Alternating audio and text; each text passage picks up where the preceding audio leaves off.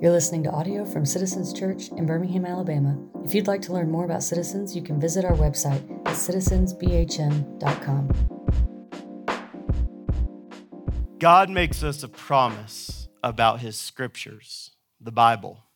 And the promise is this from 2 Timothy 3, verse 16 that all scripture is God breathed and is useful for teaching, rebuking, correcting, and training in righteousness, so that the servant of God, that would be us, may be thoroughly equipped for every good work.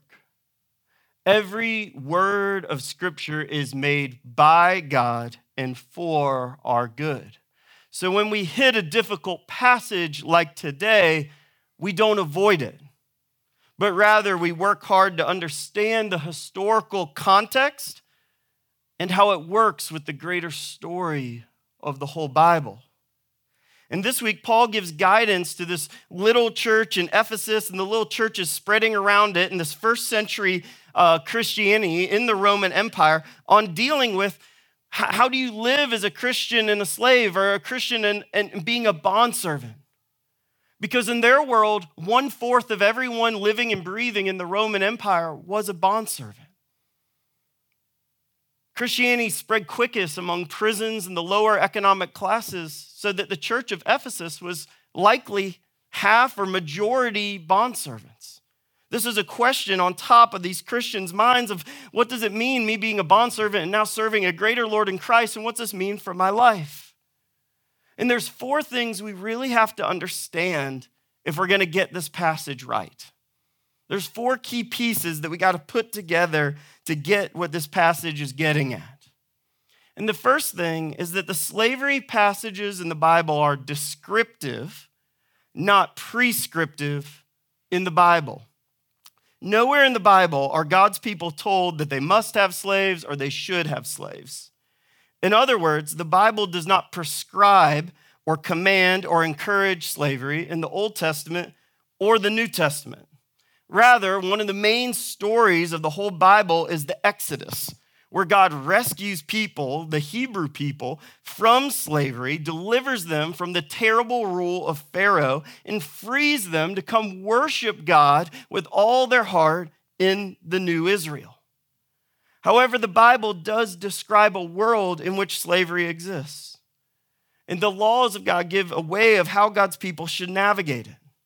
The Old Testament sets out laws that permit slavery in Israel, but the laws are to humanize the institution, enforcing Sabbath rest, giving rights, alleviating poverty, among other provisions that for the welfare of slaves and to be included in the community of Israel. And it seems to me these Old Testament laws are like the Old Testament laws on divorce. That when Jesus is asked about him, he says, God made marriage for people to stay together, However, because of the hardness of your heart, it's provided laws concerning divorce for the justice and welfare in a divorce. In the same way, God made work.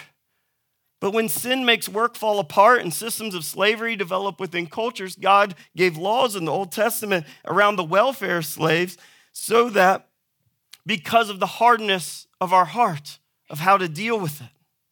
And now the New Testament commands on slavery they speak directly into the situation of people who find themselves in this system. That they become a Christian and then they say, What do I do next? And we see Paul is shepherding their heart and pastoring them to say, This is how you are to live in this system, the system that you're under and you exist in, but it's not an endorsement of slavery as a practice. Second big thing we got to know is God created us to be free that God created man and woman in the garden to be free people who worship and work in freedom and harmony together under God Himself. That no human should own any other human ever. Because of sin, slavery came. Slavery exists after the fall. Because of sin, we have the evil desire to dominate one another. And tragically, slavery infected every continent on our planet. And in the New Testament, the gospel comes and the gospel makes slavery impossible to continue among Christians for long, for four reasons. First, Jesus calls us to love our neighbor, and slavery ain't love. Second, 1 Timothy 10 forbids Christians from enslaving anyone or being involved in the slave trade in any way. Third, 1 Corinthians 7 details that in Christ, even if you're a bond servant, Paul says your heart is free to the Lord. You're as if a free man. Imagine the message this was to the slaves, where a fourth of everyone living and breathing heard the message that guess who's not Lord? It's not the Romans, it's not your masters, it's not if you were conquered, it wasn't anyone else. That Jesus beats in your heart and that you're actually free now and forever. It was a powerful message that ripped through the empire and subverted all the norms of power. And in that same passage, Paul assures Christians hey, don't be ashamed if you're a slave or a bondservant or a prisoner or a poor. God doesn't care about that, He cares about you and you living for Him. And He says, if you have the chance, pursue your freedom if possible. And last, we have the book of Philemon, which details how the bondservant Onesimus runs away and he meets Paul in prison. And Onesimus converts. Paul hears his story, and then Paul realizes the former master of Onesimus is Philemon, who's also a recent convert of Paul's. So then Paul hears the story and he writes a letter challenging Philemon to receive Onesimus back, not as a bondservant anymore, but as a brother in Christ, as both men now belong to the household of God. And we see from this story, Christians are to help people be free, period. As God created us to be free and owned by none. And that gets into the very heart of our beautiful gospel that God sent his son, sent his son to free us from sin, free us from death, free us from the clutches of the devil, to bring us home and to bring us in to the family. And we also see in this story, in light of the gospel, everyone must reevaluate their role at home and at work and in society and forbid them to have any part in evil whatsoever. They must walk away from those ways of the world, whatever their former life was. And these are the texts that led to the abolition of slavery in our world. The historically gospel loving Christians brought the end to slavery across the globe, and the work continues. And the third part we need to understand for this passage specifically is why bond servanthood is not the same as American chattel slavery. American chattel slavery, chattel is the word property, American chattel slavery was entirely race and skin color based. It was rooted and exercised by white supremacists to bring slavery to the Americas. Based on kidnapping, breaking up families, utter brutality and abuse, no education, and was lifelong. However, bondservants in the Roman Empire often served a limited numbers of years. It was not skin color based, and it was often uh, the servants were educated or well cared for and would integrate into the wider society as members of society without stigma as life went on. And this is a very significant difference of why the word bondservant is more appropriate for what was happening in this passage. However, too often I've heard it taught as, hey, Roman slavery wasn't that bad. And it's like, well, let's be clear. Bondservant life could be very bad. Slavery, being owned by another person, is bad. It just depended on the situation then with the master. And abuse was rampant in Roman times in various ways as well. However, it was not the utter evil and brutality of American slavery. And the last part is the fourth key to kind of understanding how does this passage turn and become very useful to us, other than a big history lesson of how it all fits together. This passage has been abused but it should not be ignored. White supremacists during American slavery used this passage, twisting scripture to justify slavery.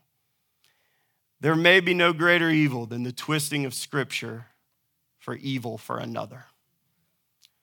Why do I say that? Because that's exactly what the devil himself does to Jesus in the Gospels. The temptations of Jesus is the devil taking scripture and twisting it like the thorns in the crown into Jesus' face. And that's what it is to twist scripture to evil. It should never be done.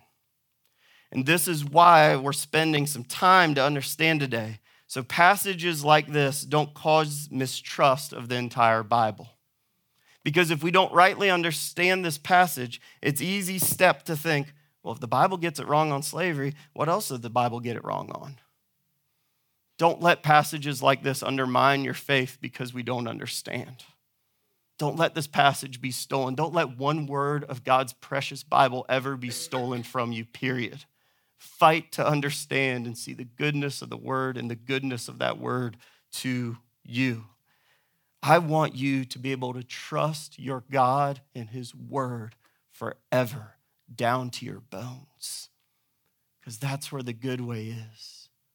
That's what following Jesus is even if a passage needs lots of help understanding. Remember, we're 2,000 years, almost 2,000 years removed from the writing of this.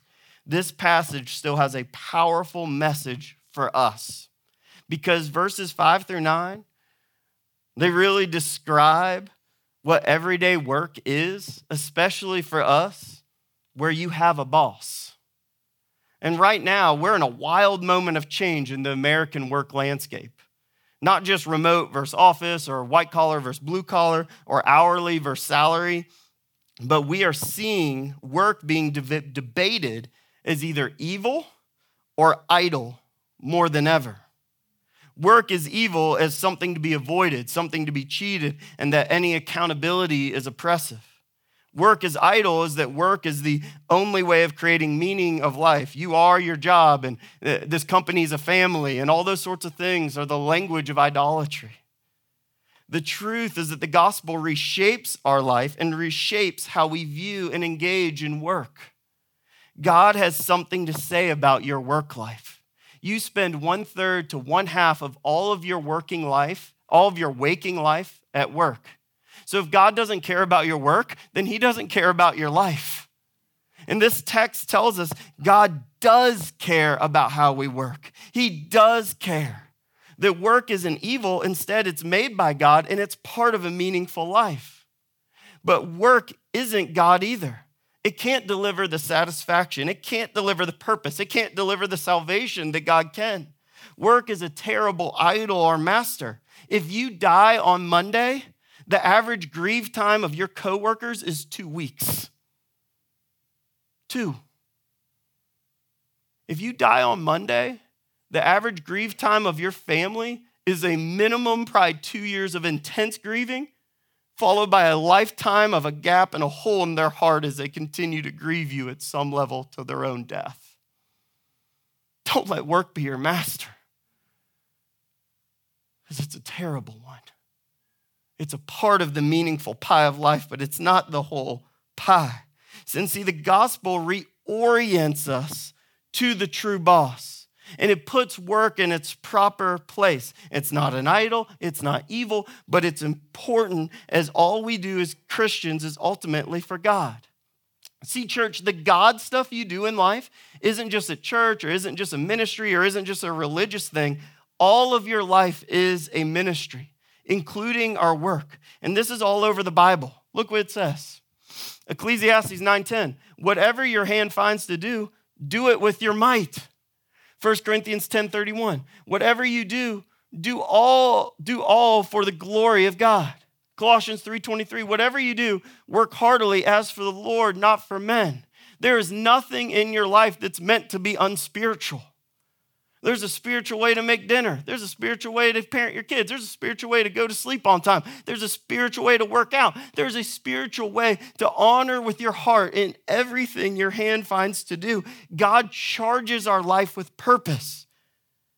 It's like electricity flowing through our life that you can honor God in anything.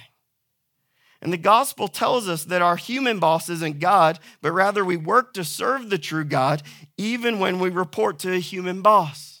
There is nothing mundane for the Christian. A huge part of Martin Luther King Jr.'s preaching dealt with the dignity of work. Listen to him here. If a man is called to be a street sweeper, he should sweep streets even as Michelangelo painted, or Beethoven composed music, or Shakespeare wrote poetry. He should sweep streets so well that all the hosts of heaven and earth will pause to say, Here lived a great street sweeper who did his job well. You are working before all the hosts of heaven. You are working for the glory of God Himself. If you think your job is just too small for you, then the problem isn't your job. First, it's your ego. Second, it's forgetting we live before God to honor Him. Third, faithfulness in a little actually leads to faithfulness in much, just as our Lord taught. With this in mind, church, let's look at Ephesians 6 again of how to work with Jesus as your true boss. And he gives us five direct takeaways. First, it's work with respect to roles in your life. Verse 5. Bondservants, obey your earthly masters with fear and trembling, with a sincere heart, as you would Christ See, everyone has roles in life someone who's in charge, someone who's not in charge. And if we don't learn to acknowledge this, not only will we not be employed for very long, but we're really going to struggle in almost every relationship in life because relationships have roles. There's teacher student, there's boss worker, there's government official and voter, there's coach player, doctor patient. The list goes on and on that we have roles to assume in life. And if we sincerely embrace the roles, we can make the relationship thrive. Because we've all been there when someone refuses, right? When the boss refuses to lead and the whole team kind of suffers. Or when the worker refuses, refuses to be led by anyone and it just creates chaos among the team. The second thing is work truly, not for show. Verse 6 Not by the way of eye service as people pleasers, but as bondservants of Christ, doing the will of God from the heart. Everyone dislikes and eventually distrusts a suck up, right? Right? Some of you are like, what are you talking about? It's you, man. it's you. It, it's one thing to be respectful and listen, it's another thing to be a people pleaser. It's one thing to acknowledge the role, to work together, to even enjoy your boss. It's another thing to laugh at her every joke and always agree and work hard for him when he's looking and take credit over others. And this is problematic behavior. This isn't playing the game. This is problematic because it's dishonest. It's a shallow attempt to manipulate your boss. It's not just about getting ahead or like playing the game. You're actually being a manipulator. You don't actually believe in what you're doing. And you're actually trying to say to your boss, I'm actually someone else and I'm not that person. And your coworkers probably don't like you either. And Christ is telling us we should live from the heart. And the smallest or biggest things, that you can actually do your work from the heart. Whether it seems silly or trivial on the spreadsheet or, or making food in the restaurant, that you can actually live from your heart and say, I'm here to glorify Jesus, to do a good work, to know my role on the team, and to do it truly and not for show. What if your goal for your next performance review was to do the work well, but also have your superior compliment your character? What a beautiful Christian goal that your character would shine as bright as your performance that they would have to remark upon it because it's so exemplary and it would be weird not to mention it. Third, work heartily, not gloomily. Verse 7 Work with enthusiasm, as though you are working for the Lord rather than for people. Once upon a time, there was a young man named Lawrence. He grew up in poverty in Europe a long time ago. Because of his poverty, he enlisted in the 30 Years' War, fought in it, eventually became a POW, got out of it, escaped by about 26, made his way to Paris, and he decided, man, I want to be a monk. I, I want out of the war game. And he showed up at a Carmelite monastery, and they were pretty skeptical that he wanted to live a celibate, largely quiet life as a ex-soldier. So they barely let him in. He wasn't an impressive guy. And he served in the kitchen, in the back. Actually, his job wasn't even getting to prepare the food, it was washing dishes. And he would never ascend to leadership after decades of serving in the back. Yet Lawrence discovered what he called the secret of practicing the Lord's presence. He would imagine, but really imagine the reality that the Lord was with him washing each dish. The Lord was with, with him mopping floors. The Lord was with him as he set out the cutlery. That the Lord was with him in every moment, encouraging him, beside him, not far away, but actually nice and close. Even though he didn't get to have any of the cool jobs, he was in the back. And as he grew, that he was never alone washing dishes, he grew comfortable in the company of God himself. And over time, his joy and his peace became so notable that other monks and even visitors from outside the monastery wanted to come and just watch this man work because they had not known such peace. They had not known such joy in their life. All their religious striving had not gotten them as far as Lawrence in the back. And they would ask him questions and seek his advice as he had an enthusiasm for work and a peace from God that surpassed all of his peers. Church, Brother Lawrence discovered that God is in the work with you. There's not some secular time where I hit the computer or I show up at the store and then some holy time at citizens. That all time is divine and that God can be with you in every single moment of your day. That He never leaves you, but we refuse to acknowledge Him and invite Him in to the work we do. He changed his monastery by coming close to the God who was with him. Leading your workplace in gloom and complaints is submitting to the idea that work is evil, that we just got to trudge through it. Monday isn't a doom, church, but it's an opportunity to shine, to trust the Lord, to enjoy the Lord, and to make your life about God, whether you're doing the job you love or doing a job you hate. Choosing to find joy in God and the gift of work teaches the watching world that we serve something greater than a paycheck. Imagine how beautiful that is when people go, man, he or she just loves to serve and work, and they don't seem too worried about how much they're making or not making or what someone else is making. Fourth, work knowing the eternal reward. Verse 8 knowing that whatever good anyone does, he will receive back from the Lord. Whoa, we got to read that again. Verse 8 knowing that whatever good anyone does, this he will receive back from the Lord, whether he is a bondservant or free. When work is an idol, we are trying to achieve eternal satisfaction in our temporary work. You know work's an idol when you're trying to achieve God-like results, God-like satisfactions in your temporary work. And this causes all sorts of emotional stress that's not necessary. It causes you to worry about your boss's opinion all the time, worry about raises all the time, worrying about calling all the time. And putting a lifetime of fulfillment on a job is just not wise. It wasn't even an option for most of human history. Most of human history, you just did whatever mom or dad did. That was like the only job opportunity you had. This is a totally recent phenomenon, this idea of searching for a perfect job. In church, I want to challenge you.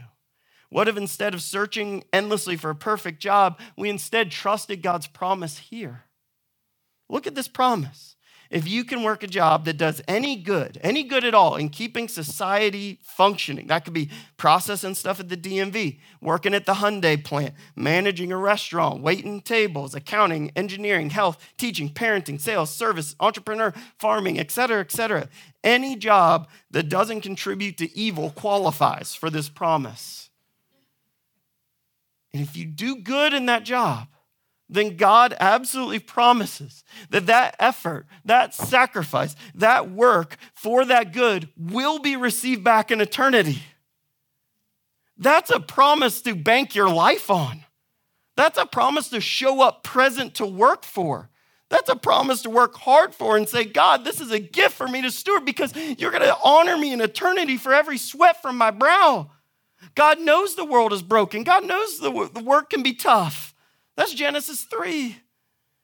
So he gives us a promise to say, hey, you've never wasted a second at work that won't be added back to you in eternity, whether your job is as important as the president or as small as something that's hard to believe is a job. God is counting. God is attributing your hard work towards an eternal account of reward, church. And we're going to dive deeper into work this spring. That's on the agenda because it's a huge part of our life and there's more, there's whole books we can go into. But today, I hope you see hope in the gospel that your work matters to God. But there's a fifth and final key. The gospel reminds bosses they are not the true boss. Verse 9 Masters, do the same to them. Stop your threatening, knowing that he who is both their master and your master is in heaven, and there is no partiality with him. Church, how we treat those below us reveals who we think is above us. You can know in 30 seconds the character of a person by how they treat people they think are below them. If your job carries authority over others, and nearly all do in some way, at least a responsibility to a team a responsibility to a customer, even, we must be wise be kind and careful how we exercise our authority for our employer's good, for our fellow employees' good, and for our customers' good. We are never the true boss. And people go truly wrong when they think they're above everyone else. You are heading towards a fall when you really think there's no one above you anymore.